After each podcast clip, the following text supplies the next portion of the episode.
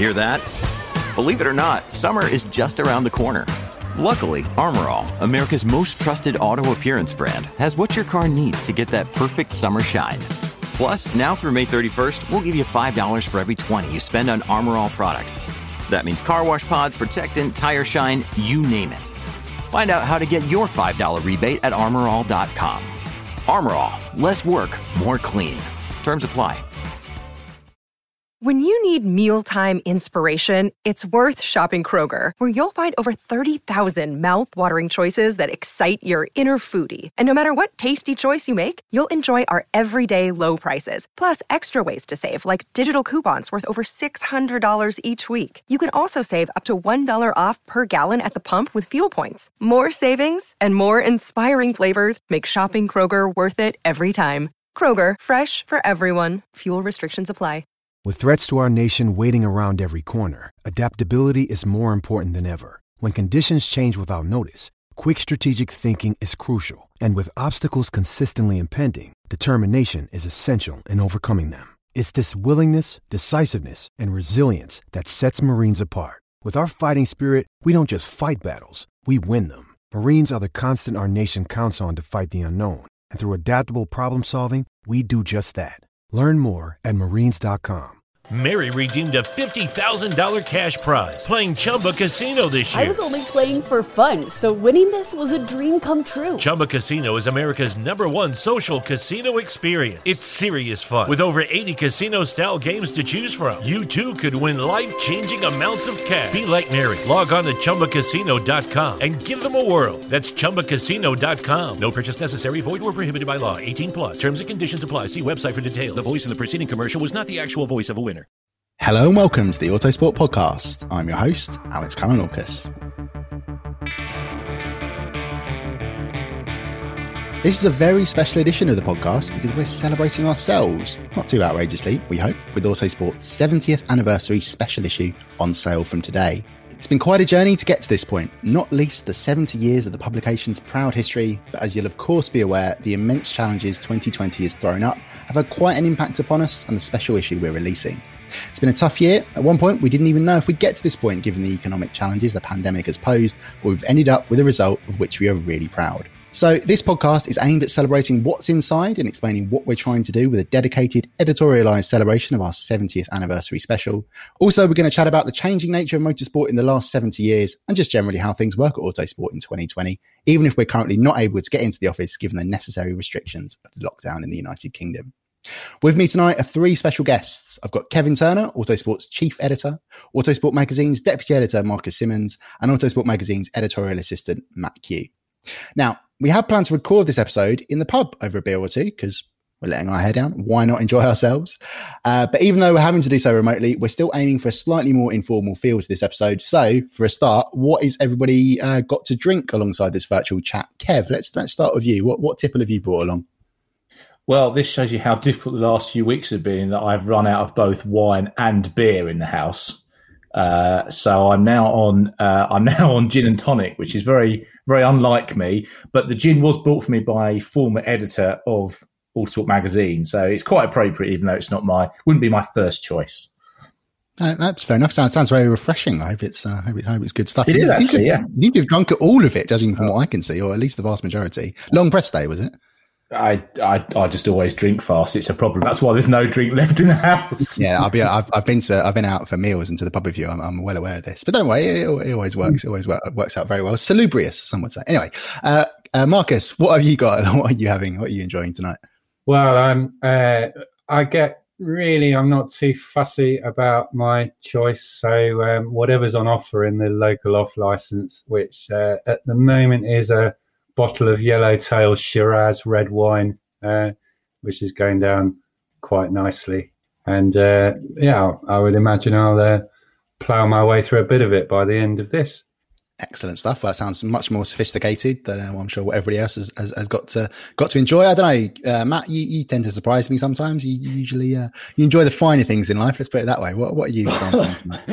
Well, I hope the surprise is that I've not gone for a joke. I was I was in the uh, lager aisle of Morrison's earlier, and I dispensed with the idea of going for an ironic Corona, and instead have some gluten free Peroni But being as uh, as as you guys have just watched, I've moved into a new flat. I don't have a bottle opener, so I've just uh, sorry, mum, if you're listening. I've done it, opened it with my teeth because it's a rented flat, so I didn't think the old trick of smashing it against the uh, kitchen work surface and taking a huge chunk out of the faux granite was uh, was appropriate if I want to get my deposit back.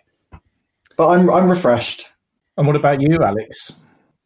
Well, yeah, I was going to say, uh, following on from uh, Matt Kew's uncouth opening, opening it with his teeth, uh, I am, because I am always ridiculous, I'm drinking a, uh, a Wunderbar IPA, which, despite the title, is actually from the Rascals Brewery in Dublin, in Ireland. So, yeah, there we go. I always have, always have to have something fancy. It's quite an appropriate start because the founding editor of Autosport, Gregor Grant, was known very much for his uh, his parties and enjoyment of a beverage. So um, he would probably appreciate that uh, that intro.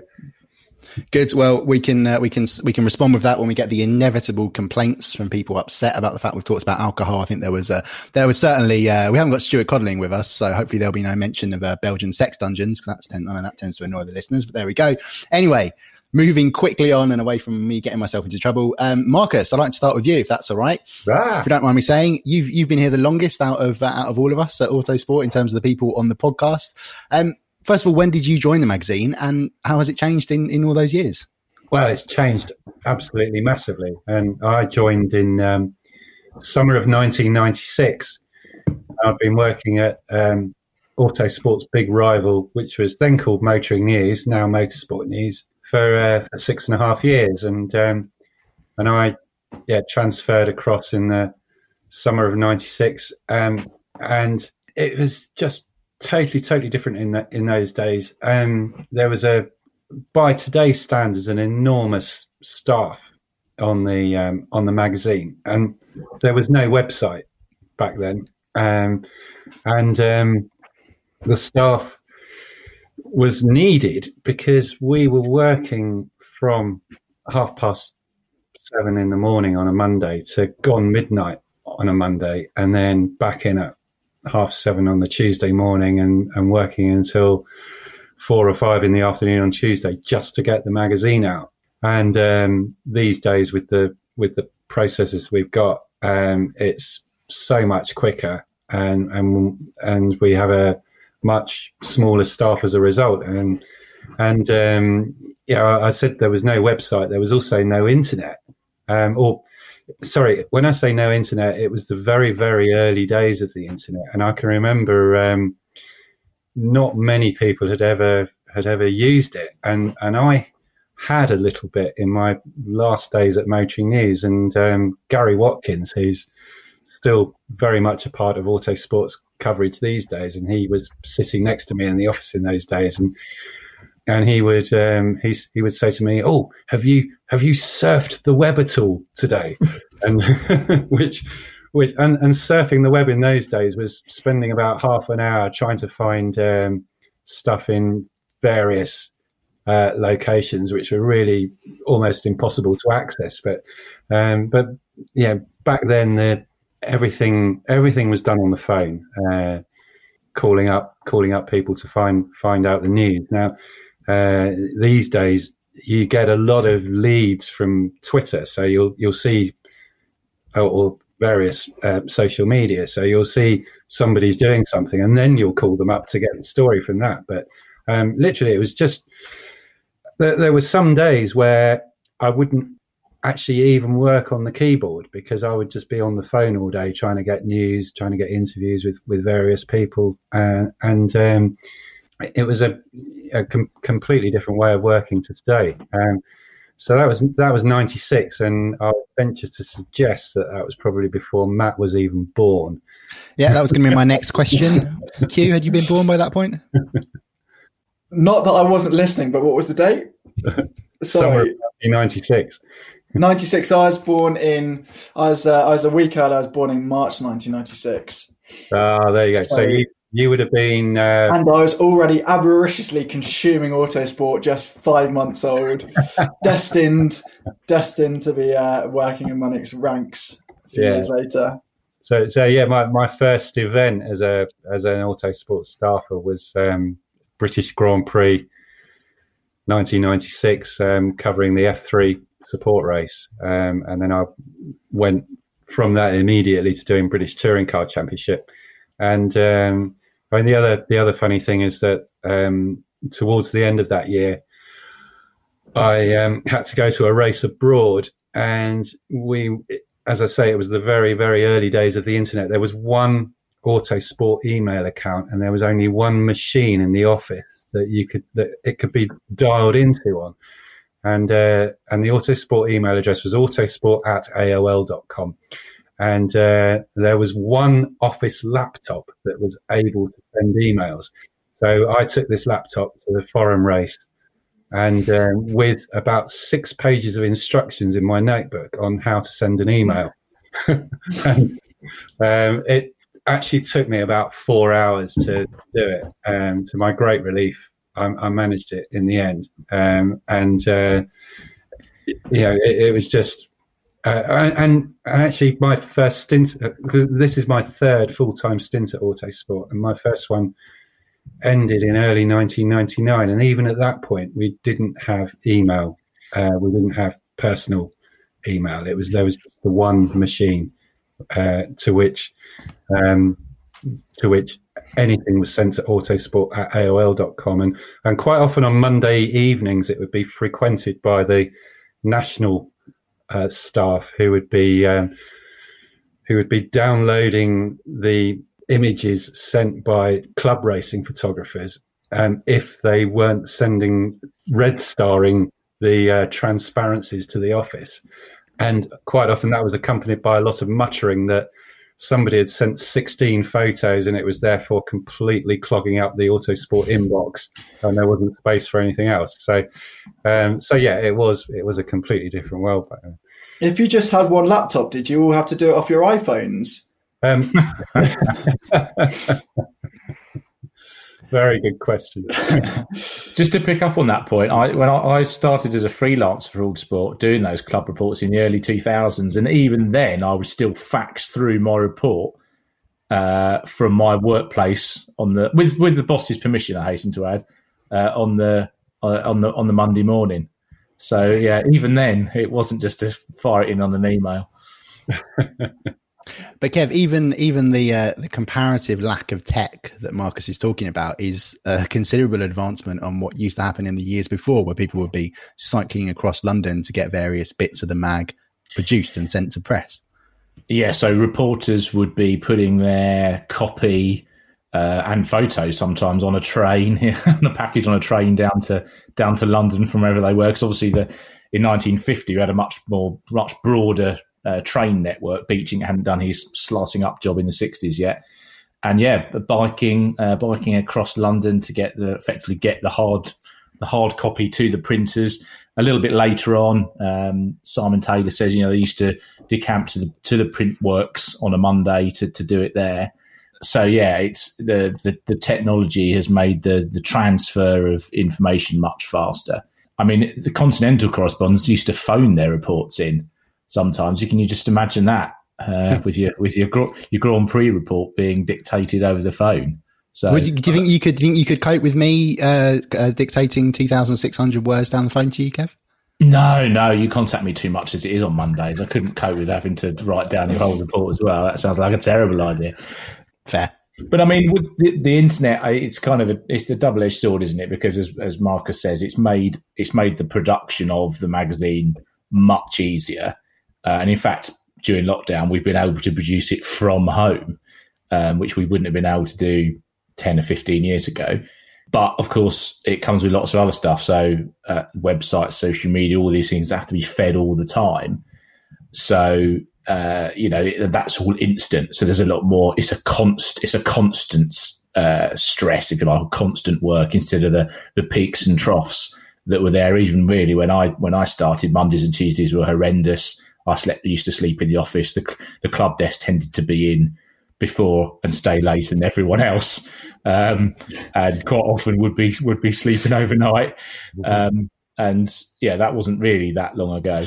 So, yeah. And, and also I, I mentioned that, um, that our press days would, would go from on a Monday from half seven till midnight, but but whoever was the um, production editor at the time, and, and when I started, it was um, it was the late Henry Hope Frost, and we would all go home at midnight, but but as the production editor, he would then have to uh, go from the office in Hampton Road in Teddington all the way over to the Repro house, which was in um, Pentonville Road in Islington, and spend three or four hours there, and probably get to finally get to sleep at about five o'clock in the morning and be back a couple of hours later to to do the Tuesday. So uh, that that that was a job I was never after. Whereas these days, we just need to wander over when we're in the office to uh, some of the other desks to get the photographs repro and everything. Kew, we've got it easy, right? Are we? Or, well, I mean, I don't work on the magazine anymore, but things are things are pretty simple these days. Um, less so. Obviously, as Marcus said, the staff has been trimmed down. That creates its own challenges because with the website, we're you know press day Monday, Tuesday, but then if it's it, it's obviously that if you're also a series correspondent, that means travelling back from whichever you know UK circuit, whichever international country, filing report on time, then then coordinating your section of the magazine you look after, and then filing you know new, new stories about angry drivers to uh, to .com. So obviously, it's you know we're we're we're in a fortunate position to get to see some of these places and and you know get first uh, get sort of close access to the, the sport we all love, but um, it is it is challenging. It is challenging at times, I'd say. I'll just give you an example on that. You know, Autosport used to have a picture editor. Yeah, there isn't there isn't one now, so we all have to select our own pictures, or whoever's receiving the copy has to do it. So there's things like which actually probably takes us back a little bit towards the early days, in the sense of in the early days the team was so small, everyone had to do everything, uh, and it's kind of gone up and then and then back down again, where we're all we're we're we're, we're less specialised, if you like. We're we're all do a bit of picture editing, a bit of subbing, a bit of filing, a bit of writing, a bit of news writing features, and all the rest of it. So, in that sense, it's quite challenging because you've got a very broad spectrum of things you're doing. Um, you're exactly you're exactly right, Kev, because um, it was um, the the comparison from when I went from motoring news to autosport. Um, I went from a motoring news that was quite similar to what autosport is now, where everybody did page layout themselves. They um, chose the pictures themselves, um, and and you and there was no such thing as a sub editor, for example. So um, so everything was done really really quickly. Um, then went to Autosport, which was part of Haymarket at the time, um, and was quite a big media company, which had art editors and designers, and I'd never come across this phenomenon before. And uh, same went for sub editors as well, because it was um, quite a big media company. So, um, so suddenly you're in um, you're in that situation, and and um, it was uh, it was a media company uh, doing things properly at the time. Uh, but um, but the uh, obviously with the advent of uh, all the technology that we've had, it's um, it's kind of gone back to the doing doing lots of things um, yourself because you've actually got time to do it. Well, you, you can find time to do it because the because the um, technology is so good. Ah, is it though, Wibble? Because you're the first one to raise if if InDesign or or the the font system we use is down. You're the first one to jump on that, Wibble. I, I rant when it goes wrong. Yeah. So when when everything's working perfectly, it's great. But when it's not working perfectly, it just becomes a complete nightmare, and you want to go back to the 1990s. well, I mean, it, it, it, I have exactly the same feeling with this uh, remote podcast app that we're using. This will remain nameless, lest it, uh, lest my fury get too much. But um, mm-hmm. I just, should just say at this point, whatever, whatever we say and however we joke, working at Autosport is massively and utterly rewarding. Um, to the point where uh, some of the, the, the magazine production process pages even get named after yourself, as it was uh, as it was with me, one of the pages at the back of the magazine, until Kevin Turner renamed it after Matt Kew, which was frankly outrageous.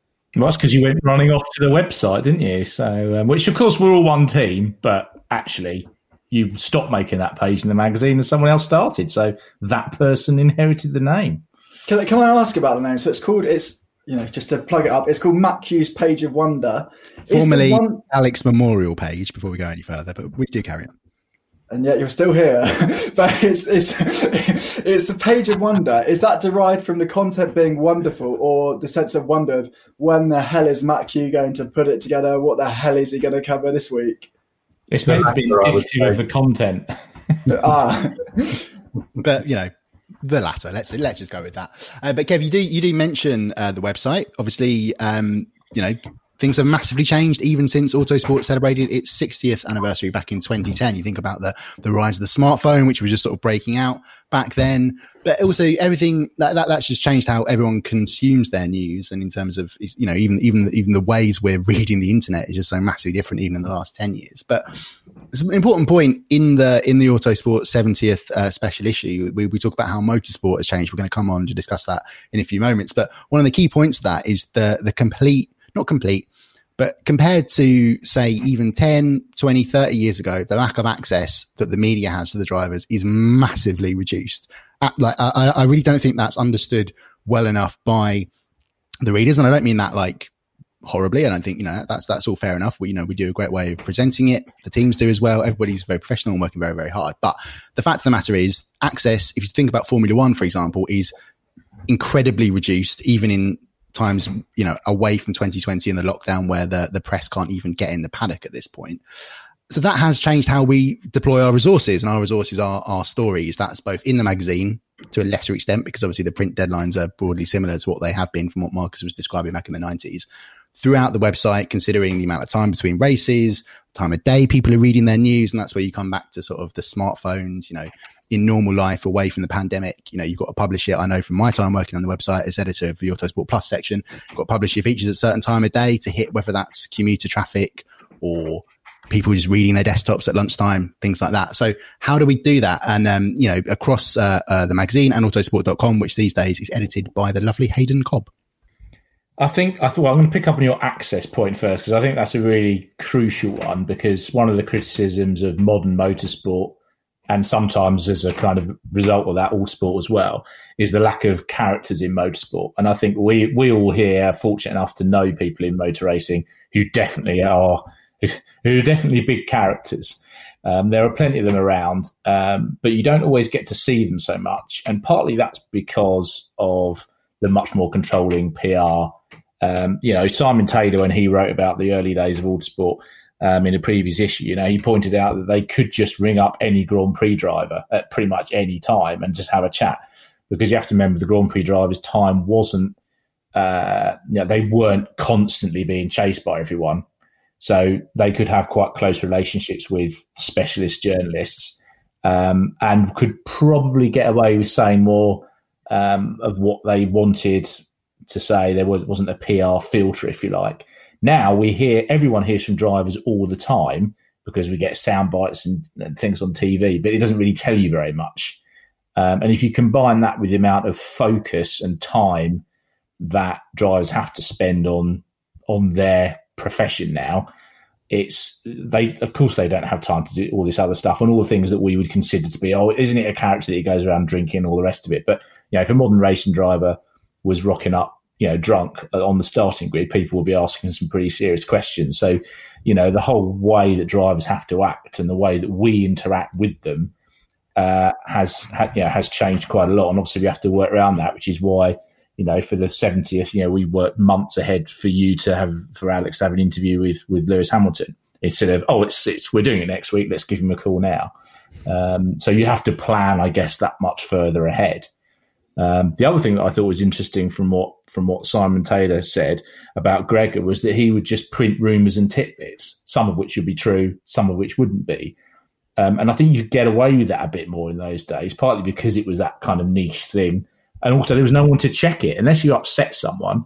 There weren't going to be another fifteen websites that were going to point out that you got it wrong. So I think there's you've got that weird thing of having to having less time to put things out there, but you need to be accurate, and that's yeah that that to me is is, is the main part of our job. We want to we want to we want to be entertaining and we want to be informative, and it's got to be accurate, but it's got to be quite quick when it comes to the website. Yeah, know, Kev, Kev raises some good points there. Sort of, uh, we all know people that you know, you, it, when you're in a paddock in, in a championship, you get quite chummy with some drivers, and then you ask, you know, just as sort of as it was pally almost. You'll ask three or four questions, and then it'll be like, right now I'm going to put the recorder on and ask you proper stuff, and that's when you can see the sort of the button being pressed, and then it's suddenly PR mode on, and you know. But even even in top flight championships, to keep it vague, there are drivers who like a drink and like a smoke, which you know, according to some people, that constitutes a personality in, in motorsport, and there are still those people around, but it's just it's lesser spotted. But just going back to what you said earlier, Alex, about this idea of access. It is sort of you know, not to go well as autosport, but it's a double edged sword, isn't it? Because on the one hand, we can't get anywhere near as close to Grand Prix drivers. On the other hand, is that motorsport has so much more exposure now. It's not a case of race highlights being played two hours later or whatever. There's YouTube compilations, you know, podcasts, for example. There's drivers appearing on those and and whatever. And and I, I certainly before I was uh, went to uni, I used to write race reports based on just the TV feed, and that's that's something now which I think Autosport does very well. Is that for every race report that is written by a, a, quality journalist, you can tell because there is that 20, 30, 40% of info in the race report that you don't get from from watching the TV feed because there has been that sort of proliferation of media and, and we as reporters have had to sort of evolve with that and be a bit more bit more specialist and a bit more clued up and sort of uh, earn our supper a bit better maybe. Just just to pick you up on that, you mean the sort of post, you know, the, the, the after analysis that would say go in Autosport magazine or on autosport.com plus rather than the on the flag report? Yeah, yeah, I think you've gone from with with the magazine in particular, and then the, the Autosport Plus element of the website.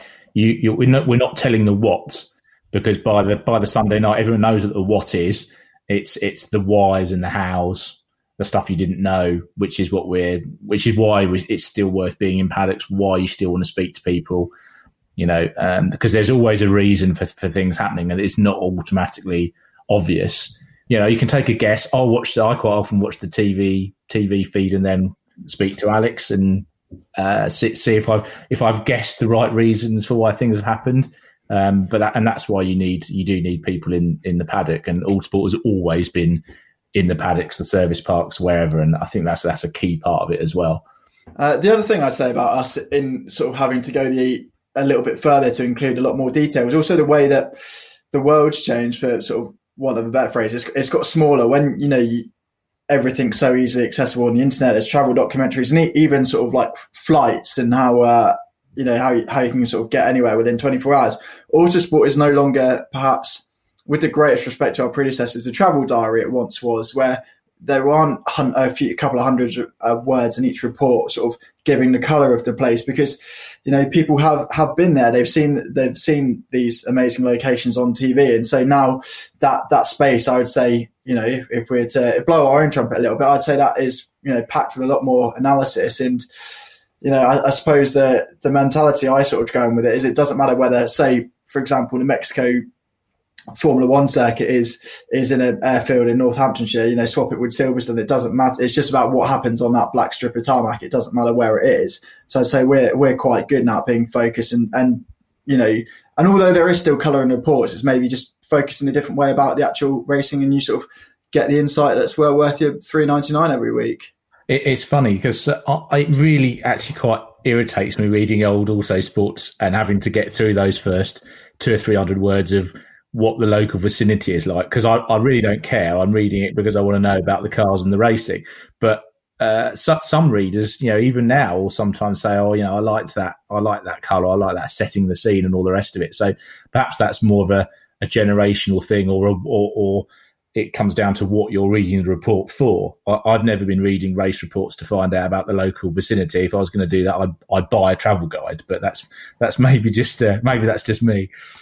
No, I'd, I'd agree with that. But um, just before we're going to come on to our, our next sort of segment of the podcast, I just want to uh, just in, in, insert a quick anecdote about the uh, just explaining the lack of access we have to, to drivers. In that, when I covered uh, George Russell during his uh, championship winning year in GP3 in 2017, obviously got his phone number, texting various times. We did interviews, set up things. You know, not not a huge amount, but just enough. But anyway, yeah. Next time I came across him after I moved on to cover uh, Formula E, when Kev was devastated to lose me from the magazine and had to put up with uh, Matt Kew's inadequacies.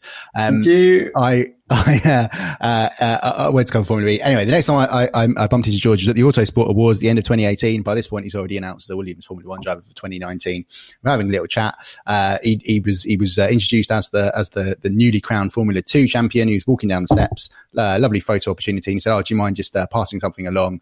Um, you know, just just text me on WhatsApp so that I can um, I can put it on my social media." I said, yeah, "Absolutely, no problem." and as I turned to go away, he turned to I think either Jean Eric Vergne or Sebastien Ogier, one of the one of the two people in the vicinity. I heard him say, "Oh, it's okay. I'll be changing my number uh, at the start of next year." So there we go.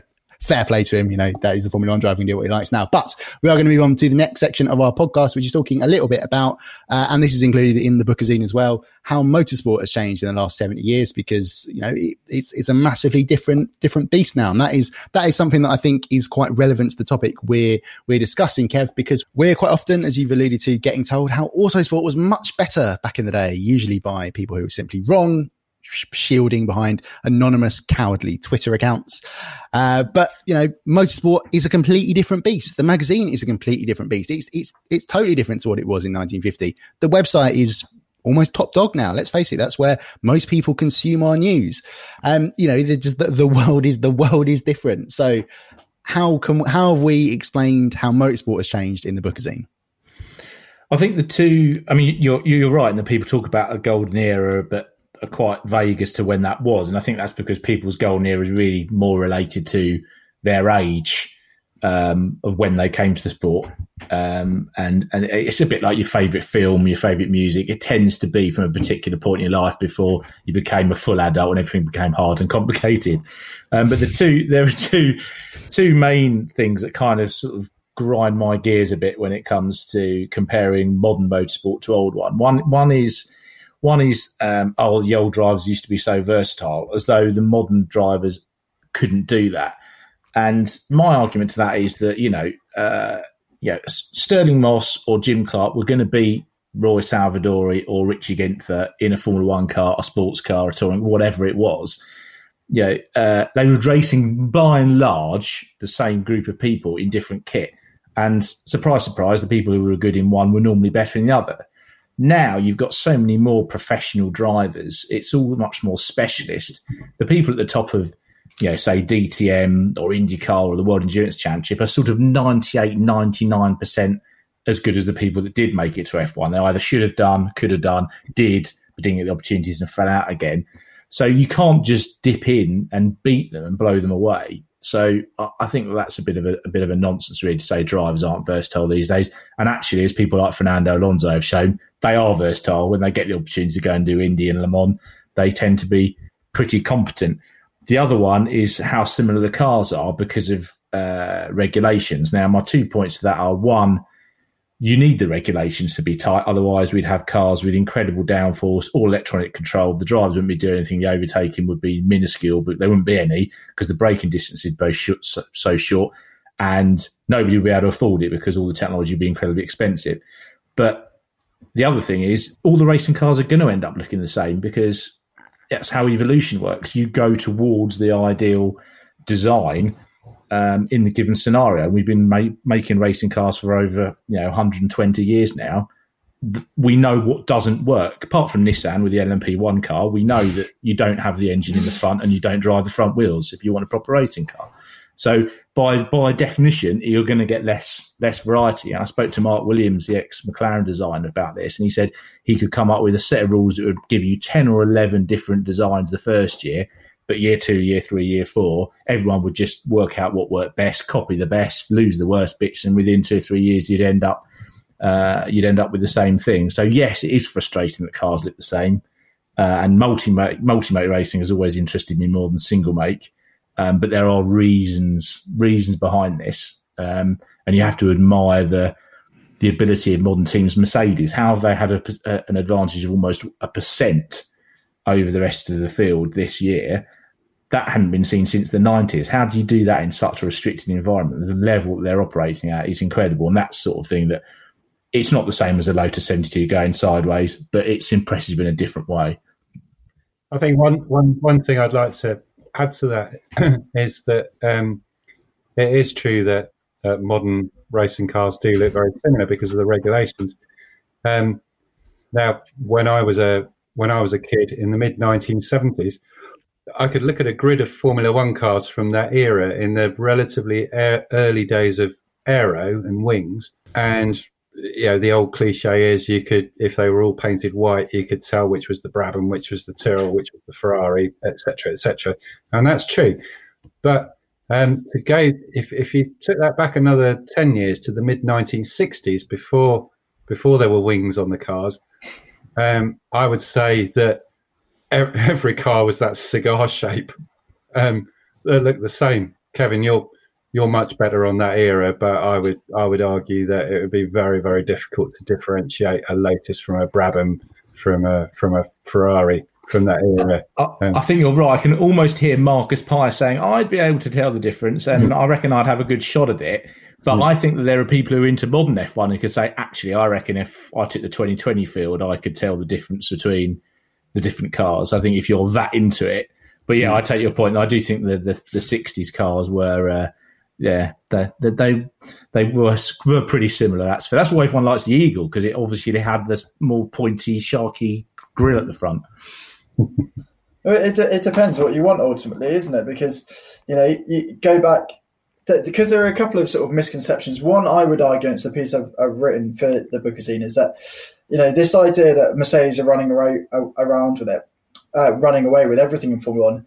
The the sort of inconvenient truth, if you like, is that Formula One has always had super teams: Brabham, Lotus, Williams, Ferrari, McLaren, uh, you know, Ferrari again, uh, Red Bull, Mercedes, and whatever.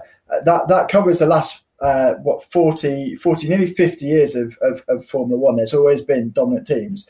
At least now we have more than eight cars finishing a race. At least now we have, you know, potentially the rest of the podium are within a minute of the lead driver. So yes, you know, racing at Sochi isn't a massive stride forward in one sense, but in other ways, motorsport is more better. And, and you know, I, I personally am the kind of person that can get excited by a Citroen Saxo with a roll cage. So watching, you know, Hamilton in a, you know, average, what, I don't know, 140, 150 mile over a lap on his own is, is spectacular before you get to sort of 20 of them doing it all at the same time. So motorsport's still in, still in a good place.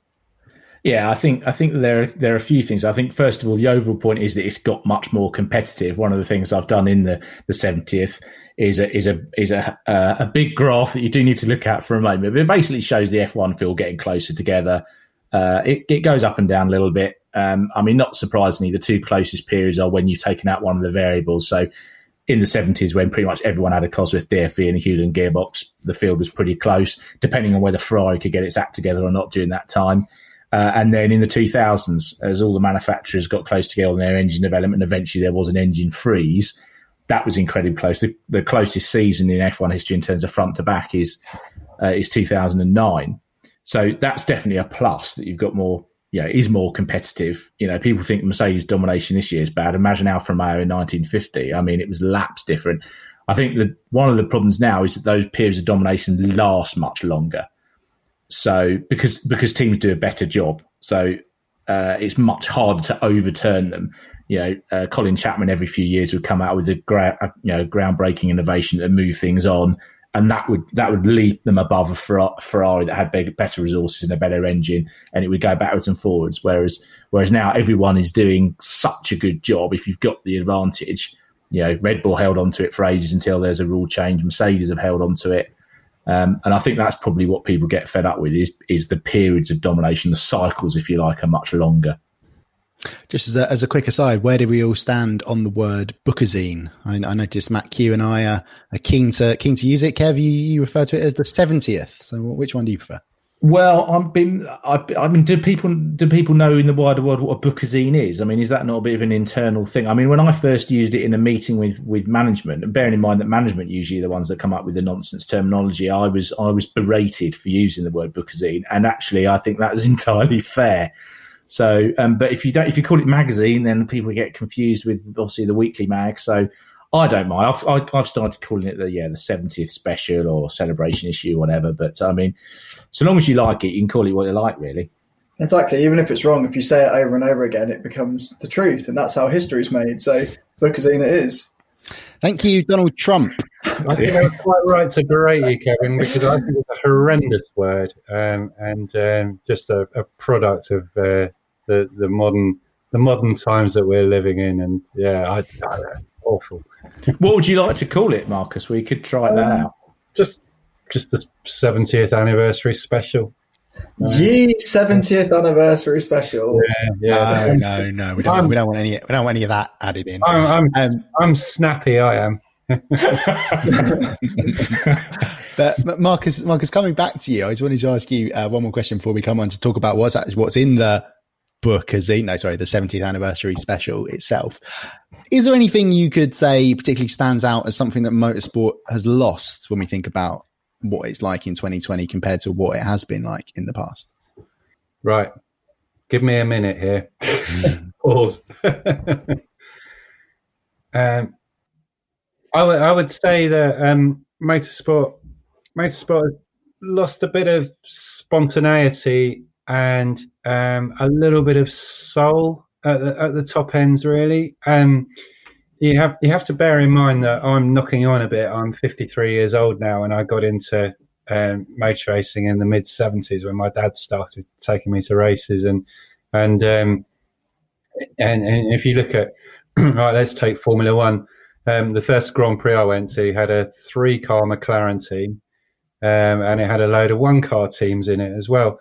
Um, and um, and that was reflected all the way all the way through the sport. So I, I think that um, the it has become a little bit too obsessed with structure and homogeneity um, that um, perhaps we need to get away from um, just just to make it a, a bit more interesting really I mean uh, I've I've often said this over the years but in the late 70s I would read there would be uh, we do Formula One previews in the magazine now but it's basically a list of the last 10 winners and the pole position record and the fastest lap record and when you can watch it on TV and stuff. But uh, but back then it would actually be a it would be the when you read Autosport the Thursday before a Grand Prix, it was the first time you knew who was actually doing the Grand Prix that weekend uh, because you would see whether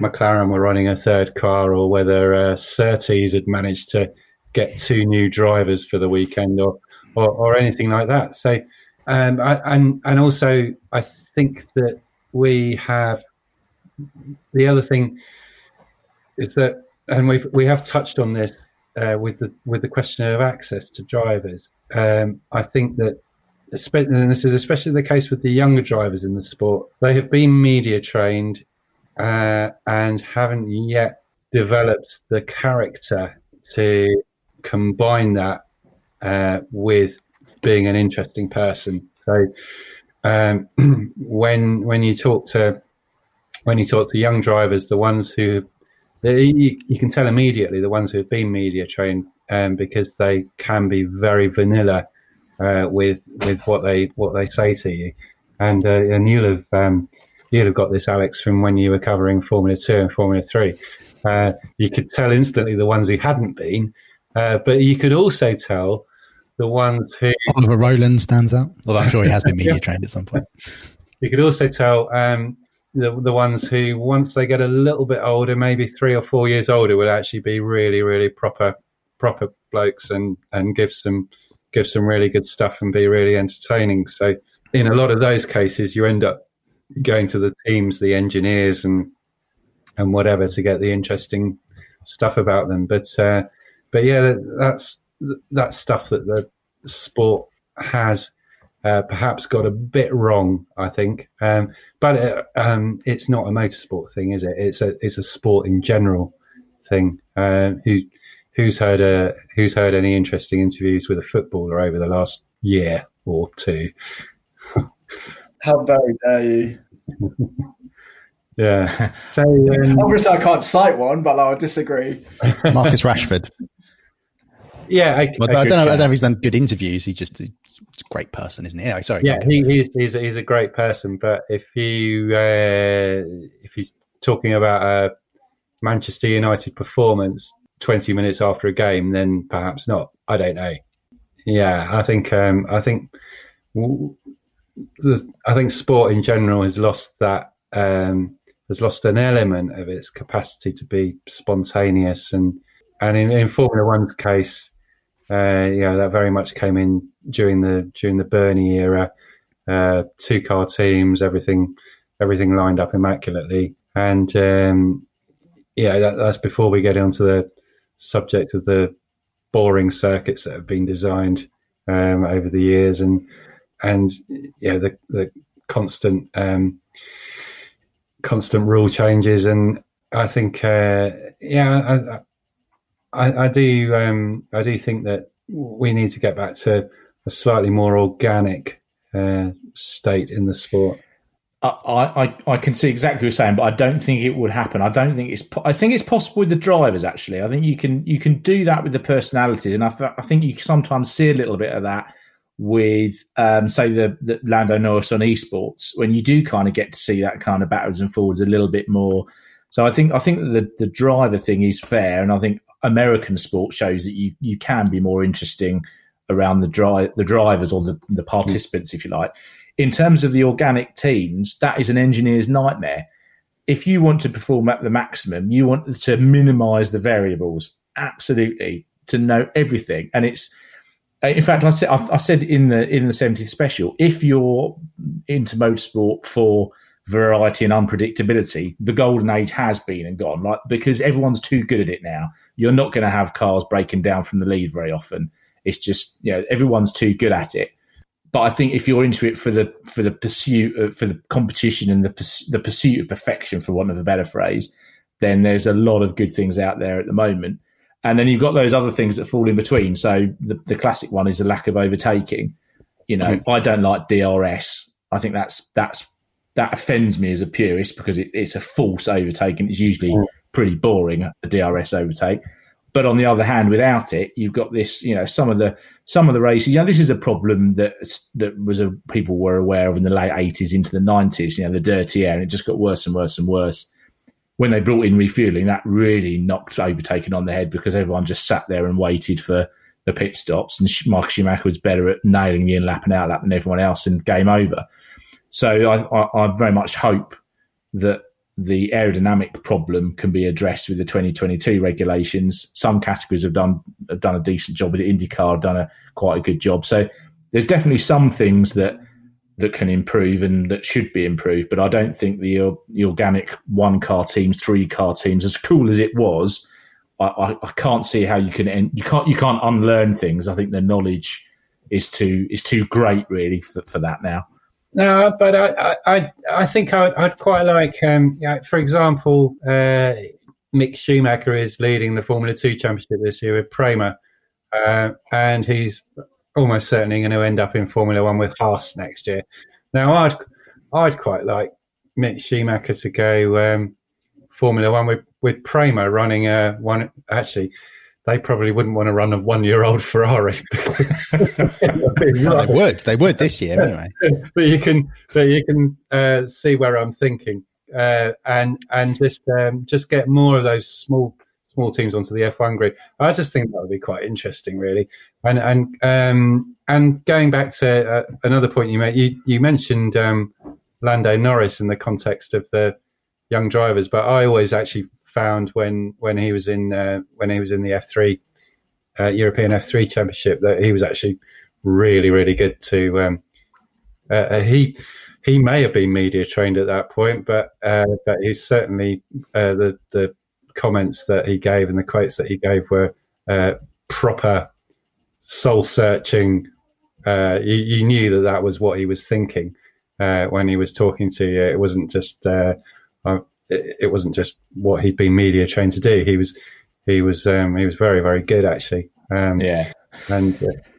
No, that's that's fair about Lando. I think yeah. he's, he's always been he's been pretty good. And on the on the on the bringing teams through up into F one, I think that's definitely a, an issue that that again, hopefully the twenty twenty two regulations are, are, going to try and address is to you know is to level out the playing field, make it cheaper to get into F one um, because we do need more teams. I mean, there are more than 20 brilliant drivers in the world that we'd like to see in a Formula One car.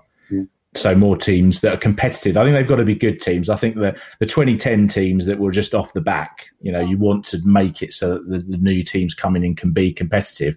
You know, like you know, you know, Frank Williams getting a march that was a bit rubbish. Oh, we've we've put together a competent package with the FW06 and we were in the ballpark and then suddenly they're away. So yeah, that that that entry level point does have to be lower. Mm. Just as a, as another random aside, uh, at the end of the second Formula One test back in almost the pre-COVID lifetime, obviously that you know it, it, was it was in the world, but it really sort of hadn't bit home in Europe and, and America at this point. Uh, very end of testing in Barcelona, we're filming in the paddock. And with Jonathan Noble and Luke Smith, and Lando Norris comes over, interrupts our video, wants to know what we're doing, holding an enormous slice of garlic bread Don't know. He was just he was, had his suitcase on the way to the airport, took his garlic bread with him, and that will never see the light of day because of the terms of uh, what press, what you know, written media using inverted commas that the uh, the listeners can't see are allowed to film uh, in the Formula One paddock. But anyway, as I, as I digress, I'd also just like to point out that I think uh, when it comes to inserting a, a, new bit of spontaneity and soul, I think Matt Kew's doing a very good job at that, judging by uh, the, some of the some of the very good stories that he always comes back to the office with. Thank you. Good. There we go. right. Well, we should move on to the publication, though, aren't they? So sadly, not. I mean, no. I mean, bloody hell, most of them definitely not. Anyway, um, let's move on to the final element of this podcast, which is we're going to talk back again about the uh, the 70th special and it has a theme which is which is which is kev i think i'm right in saying different to quite a lot of the autosport sort of celebratory issues that we've done in the past um, and the theme is the greatest so why did you why did you go that way what was the what was the decision behind making it a sort of editorialized celebration um, well i started thinking about this at the end of last year partly because i like that I like to think about anniversaries and stuff anyway. Um, and I was looking through not just. I've been, I've been, I've been thinking about this issue coming up since I joined the magazine in 2017. So that that tells well, you how sad I am, and I know Kew did as well when he joined. Our photo won't be in this one. Sorry, Martin, you're going to have to cut here. What a load of horse shit that is. Well, we can ha- we can have a separate conversation about that because you are wrong but I'll tell you about that. we can t- I can tell you about that when we're not recording. Um, my good. So yeah, so um, about two years after I started at Autosport, they started thinking about the 50th anniversary. yeah. So so I looked at looked at lots of anniversary issues, Autosport and others. I mean, I worked on the 60th um, for Autosport. Worked on the. I was the editor at, at, at Motorsport News for the 60th. I looked at a lot of other ones um, in other fields, and almost always the idea was let's have a run through year by year or decade by decade. And in fact, I've got a collection. I'm fortunate enough to have a collection of Autosports, and we've done that every time there was a major anniversary. And I just thought, let's just just do something different. I don't want to do the a 2010 plus 10 years, um, uh, but I do want to talk about the, the greatest things in. Uh, in motorsport, uh, and the other problem you, if you do it that way, um, yeah, by the year, you're always going to start every section with F1, basically. So it's going to be F1, F1, other stuff. Um, so I thought, well, let's do it by let's do let's have just the greatest, and it could be across any category. It can be the greatest F1 drive, it can be the greatest rally car, it could be the greatest touring car, it could be the greatest sports car races. And so you've got this theme running through the whole thing, and it, it gave us, I, I felt, a, a, nice flexibility. So um, we could, we, you know, we've done, we've tried to interview some of the real greats of the sport. We've picked out a great car from each decade, uh, sorry, from each discipline after our podcast debates, which we'll come to later because I know that both myself and Matt disagree with some of our own conclusions, which is quite fun. And um, and yeah, I, yeah, the, the, the, lead interview. I'm going to throw back to throw back to you there, Alex. So the yeah, we wanted to go for some of the big names in motorsport um, in each section, and who's who's the, who's the biggest name in F1 at the moment? It is Lewis Hamilton. Yeah, there's no, there's no question about that. And um, yeah, as, as, I think you mentioned right, right back at the beginning of this podcast, Kev, this was a long time in the making. I think we first, first spoke to Mercedes about what we might do just after I got back from uh, the aborted, the, the, the, you know, the never taking place Australian Grand Prix in March. Um, we were at the time, everyone was like, well, what are we going to do? What are we going to fill the magazine with? What are we going to fill the website with in all this time before the season, which we don't even know is going to take place? I think uh, rather naively, I thought, you know, all, all the teams and drivers, yeah, they'll, they'll be, they'll be willing to make themselves available really easy. It'll be fine and we'll all be good. But quickly and understandably and naturally and totally uh, forgivably brought down to earth with a bump having asked Mercedes and they were like, yeah, we we, we don't really know at this point. Come back to us in a few months. And, and obviously, as I said at the beginning of the podcast, you know, we had plans to bring out the 70th anniversary special earlier than we are but we couldn't do it because of the pandemic. Like it had a big impact. Uh, had a you know it, it's, it's, just one of those unavoidable consequences. We I think we've done an excellent job in bringing it out. Everybody's worked very very hard on top of what is an already, as you said, Marcus, for a massively reduced staff compared to what it was in the past. An enormous workload. So I think we should be really proud of ourselves. Um, but yeah, anyway, speaking spoke to Mercedes uh, throughout the summer. Eventually, uh, they were like, "Yeah, we want to do this. I Had a chat with their head of communications at the Monza race, the Italian Grand Prix. And yeah, eventually spoke to Lewis uh, at what was the Nürburgring race, the race where he equaled Michael Schumacher in 91 Formula One wins. Obviously, he's gone on to break that since. Did have to do it via Zoom, but that is 2020 for you. You know, I think that's what most of our interviews are going to be like um, for the foreseeable future until that vaccine that's just been announced hopefully brings back some normality. And it was it was a really it was a really excellent experience. There was me, me and Lewis, and one of the Mercedes PRs on this Zoom call, and you know we had 20 minutes. You know, it was it was really interesting because this has been, you know, in addition to everything we've talked about with the pandemic, this has been a, a fascinating year, 2020, when it comes to society. You know, I, I've joked about Donald Trump. You know, he's just been unseated by Joe Biden. You know, it's all it's, it's all over the news. That, you know, people are celebrating. I'm sure some people are very upset by it. Make that what you will. Um, but also, also this year, you know, the campaign for uh, racial racial equality has reached new heights. Thankfully, excellent, excellently, Lewis Hamilton has been a vocal promoter of that. You know, he's he's a key figure in the Black Lives Matter movement, and you know, even though he he did go marching in, in London in the summer during the lockdown, but he's brought it to Formula One, which is his platform. He has, I think, there's there's a there's a Grand Prix racing feature. I remember Mark Gallagher put together last year that says that basically, if you add in all of his network on Instagram alone, plus all the people he knows, he is capable of reaching a billion people. So that's what he's doing. He's using his platform to promote a cause that he really cares about and one that is a tremendous and worthy cause. So it was just really fascinating talking to him not only about his driving, but about what drives him, what gets him out of the bed in, out of bed in the morning. You know, what what kind of a human being he's turned into. And I think that's a really interesting part to throw into the greatest debate because he's the only Formula One driver in that context to have done that. I think that sort of adds to his his legacy, his legend, if you want to want to use some cliches. Obviously, you've got Jackie Stewart, Kev, who I know you write about in in your feature about defining the greatest. Obviously, you consider what he changed in Formula One, what he brought to Formula One. But in terms of in terms of Lewis Hamilton, undeniably the greatest of his era. Although I know Fernando Alonso pushes him close, but just doesn't have the record. It's that's what sets Lewis apart. Is is is this is this is this new thing that he's willing to talk about and and what drives him? So yeah, it was a fascinating interview. Uh, I think we got nearly half an hour out of Lewis Hamilton's time, which I think is pretty good. And yeah, you can read the read the feature in the uh, in the bookazine. I'm going to say the word. and that's that's what I wanted to do. Really, was to try and have these in depth interviews where you could tease a bit more out of of people than than you would you know you would normally get the chance to do. I mean, you know, Gary Watkins, Marcus mentioned earlier, interviewed Tom Kristensen, um, who was a bit reticent about.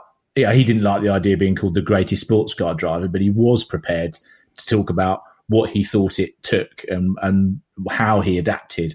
Um, Sebastien Loeb we interviewed, um, uh, and that that was fascinating about his the early parts of his career and some of the things he came up against. Um, Roger Penske, you know, another absolute legend. Um, and a huge history in the sport. I mean, you could could devote an entire special just to him, really. And then one person that did manage to get an interview face to face in a break between lockdowns was Marcus, because you managed to get Colin Turkington and Andy Rouse together for um, for the touring car one, which must have been quite good fun. Yeah, I, I did. I managed to. Um, I, to I, managed to get a, a massively studious, um, classy, rear-wheel drive touring car expert together with Colin Turkington, um, and it was it was a really really nice hour and um, hour and a bit that we we spent at Silverstone because Colin had to go off and um, do uh, do a shakedown for the upcoming BTCC weekend um, later that day. But yeah, the, the, the similarities between them, beyond the fact that they're um, both four time champions in the BTCC, are, are, are quite uh, quite extensive actually. Um, both both I would say have performed in a very similar way um, in um, in their touring car exploits, and and um, and they're both very modest, not not blowing their own trumpet um, people, uh, and they had met each other before, but not um, beyond chatting for a few minutes. But they they really really got on in the interview, and it was it was really nice, and and what um, what we've done, uh, you know, just to to talk about uh, the the different approaches because we've got we've obviously got the magazine and the website, or or should I say uh, the Maga book, or so um, the that that is very Donald Trump. Anyway, sorry. So the feature I've written for that is um, a bit of narrative from me, and then quotes from from Colin and Andy, and and that that's a nice piece. But what we're going to do for the website is uh, just just have the the whole transcript of the of the interview, which which actually um, has some quite nice interjections between Colin and Andy, um, asking each other questions, which is exactly what I wanted to happen. So I was I was setting the setting the tone for it, and then the, the two of them were going to talk. So yeah, and, the the two of them ended up um, getting on really well, and uh, it was it was a it was a very good piece and, and lovely lovely to arrange. But uh, we do have the slight problem that um, the uh, the Bookazine Maga book 70th anniversary special uh, comes out uh, in the week after the deciding round of the 2020 British Touring Car Championship, in which case Colin Turkington may well, may well be a five-time British Touring Car Champion. Uh, so slightly slightly itchy about that, but um, we've got. Uh, but they are the two people who've won the BTCC four times or more. Well, and and Lewis Hamilton may well be a. By the time this even goes out, he may be a have added another world title and matched Michael Schumacher's seven, of course. So that is uh, that is the one one downside of, uh, of print deadlines. You do have to commit eventually, and then it's once it's gone, it's uh, it's gone. But in, in, in return, you get that that tangible feel of a thing in your hands that you just can't get the same on a website or on your phone. Let's face it. Now, just uh, just just as we're not too far removed from talking about the touring car section of the 70th special, um, Matt Kew, I believe this is a chance I've got to hand to you to explain why you're annoyed that the BMW M3 E30 was selected as the greatest touring car. Uh, what, what's your problem? I have so so I'm not going to argue the E30 down. I just I wasn't satisfied how uh, how swiftly the RS 500 the Ford the Ford Sierra was uh, discounted because of, just, just know, to very quickly explain this was selected in a, a, series of podcasts we did back in the summer which obviously was when Autosport turned 70 but do carry yeah, on sorry, yeah. Uh, and uh, I think I can I think there were plans afoot but I couldn't make the touring car podcast so I, I was left out. But I uh, you know, both of them are cool homologation special cars, and you know, you get Johnny Cecotto E30 Evo threes with extra wing angles and stuff as as a result, and they were successful across Europe. But I I consider the RS 500 to be the definitive touring car. It's, you know, brake horsepower starts with five, five, you know, 500 plus. What it achieved, how how far Rouse uh, took on. The, you know, the 1988 Brands Hatch with, with Steve Soper. I'd say it was faster. It was it's you know it was a faster car, more evocative for me. Some starting some great races, and uh, you know it's trophy cabinet. Although perhaps not quite as varied as the E30, is nothing to be sniffed at. And I think I think that's sort of like you know, to, to use a loadsome overused word, it's, it's it's more iconic to me than the E30, and uh, I I uh, I would have had that in maybe a Texaco or Labatt's livery as my uh, number one touring car, not a not an E30 as much as I like the E30. Well, we, um, I mean, there were two, there were two sort of killer blows for the for the RS 500. Marcus and Tim Harvey were in that with me. Um, uh, one of them was that Tim, who'd driven both, chose the BMW over the Ford, which I was surprised about, and was a yeah. Quite what, a what serious. Does Tim Harvey know? What is he? What's he? well, you know, he's won races in both, which is more than anyone on this podcast can say. Um, but the other thing was was the breadth of uh, the breadth of success. But but on a more sort of serious note, sort of as a wider theme, you know, I was and still am pretty damn furious that the Porsche 917 didn't win the sports car debate. Yeah, Kev, I, I don't understand this. Why am I looking at a uh, a special magazine that you have put together and poured your life and soul into, and are in charge of, and the 917 isn't into isn't in it? What's happened? I, I know. Well, um, and that's that's and that's kind of the, the point I wanted to get to, which is it's it's kind of meant to be. Like, some people get very furious about. You know, I, have I've made the bold decision to try and pick out who the greatest racing driver is in the Bookazine, and that will, uh, you know, inevitably up uh, people will disagree. Matt disagrees with the touring car choice. I disagree with our own sports car choice. My, my answer to you there, Alex, is because it's Autosport, not Kevin Turner sport. You know, I was outvoted. I'm not going to pull rank and just change the pages. Well. Uh, so, but that's the point. It's kind of meant to spark some debate and and and hopefully a bit of interest. Not it's not meant to be something that makes people furious. You know, I can I'm quite happy to read a piece by Gary Watkins on the Porsche 956962. As always, he's done a mega job. he would have done a mega job if it had been the 917 as well. That, and that, that's the point. You know, I'm sure there are people that are going to disagree with one, all, or some of, of the choices. But really, the point was to have some, have a bit of fun, bit of a debate, and then to delve into some stories because obviously we couldn't do, you know, motorsport is only getting more and more. There's more and more history we could pick from. You know, when we do the Autosport 75 or the 80 or, or whatever, yeah, we're going to have to cull even more out. So this was a way of selecting things um, hopefully in a in a fun way. So for those that, that get the bookazine, or sorry, the the seventieth special, um, that's that's the spirit in which it was uh, it was intended. Really, um, it wasn't meant to be a, a, a fisticuffs at dawn situation. Absolutely, no, I don't think we should we should lose sight of that. There's enough negativity and awfulness in the world. Lest uh, anyone it's meant to be fun, exactly. Yeah, it it certainly is. Well, I think we, we should probably bring this uh, podcast towards a close. But Kev, is there any any other particular highlights you want to pick out from the 70th special that you think people should uh, should go and check out immediately if they haven't already and are listening to this podcast before reading the uh, reading the uh, the issue?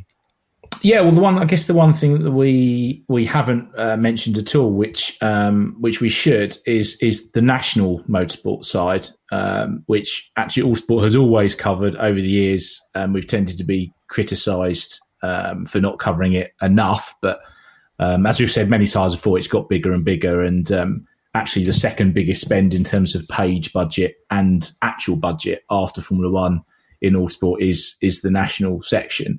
Um, and I wanted a national section in there. Um, so we've we've we've done a um, done a piece. Marcus Pye, who's the longest serving um, uh, Autosport contributor now, I believe.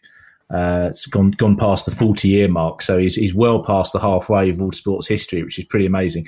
He's written a piece on, on Cooper and Van Diemen, the sort of two customer junior single seater greats. We picked out some some great club characters, Joe Marshall being the obvious one, but um, uh, there are plenty of others um, 750 Formula Championship, which is as old as Autosports. So that seemed to be a nice parallel.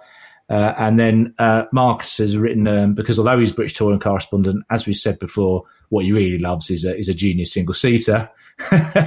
so he, he wrote the piece on the uh, on the Ralt RT3 uh, and spoke to spoke to some of the key characters. Actually, the most random one was my favourite, but I won't I won't spoil it uh, by by saying who, who that was. But um, he's uh, spoken spoken to a lot of interesting people about those cars. So yeah, hopefully from F1 to to, to national racing via sports cars and touring cars, rally cars, there should be something in it for everyone. I hope that was the aim.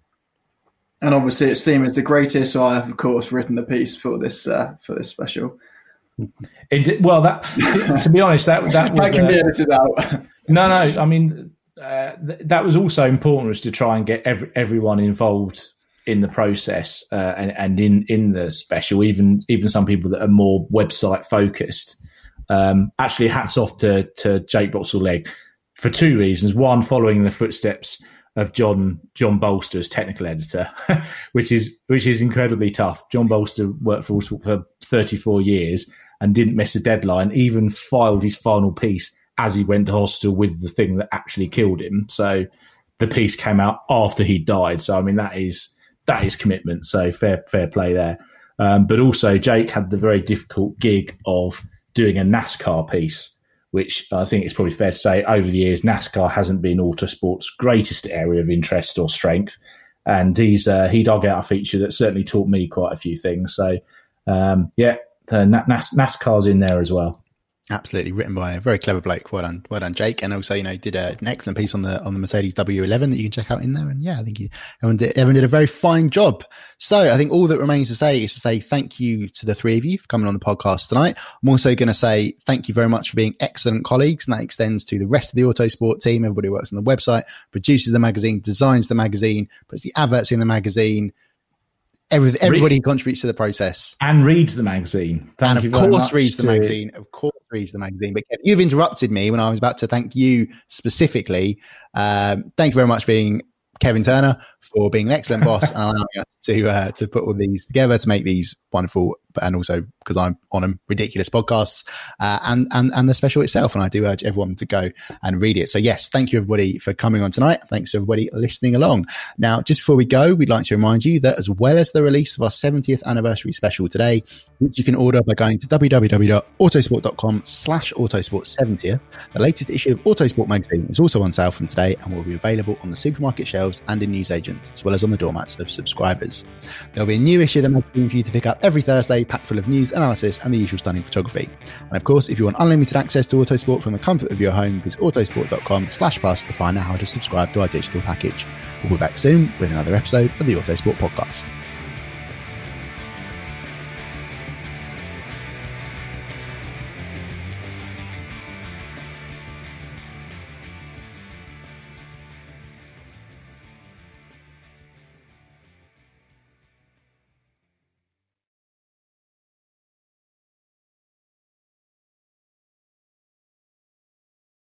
Mary redeemed a $50,000 cash prize playing Chumba Casino this year. I was only playing for fun, so winning this was a dream come true. Chumba Casino is America's number one social casino experience. It's serious fun. With over 80 casino style games to choose from, you too could win life changing amounts of cash. Be like Mary. Log on to chumbacasino.com and give them a whirl. That's chumbacasino.com. No purchase necessary, void or prohibited by law. 18 plus. Terms and conditions apply. See website for details. The voice in the preceding commercial was not the actual voice of a winner. Sports Social Podcast Network.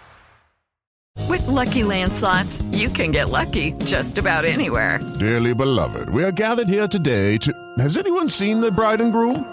Sorry, sorry, we're here. We were getting lucky in the limo and we lost track of time. No, Lucky Land Casino, with cash prizes that add up quicker than a guest registry. In that case, I pronounce you lucky. Play for free at LuckyLandSlots.com. Daily bonuses are waiting. No purchase necessary. Void where prohibited by law. 18 plus. Terms and conditions apply. See website for details.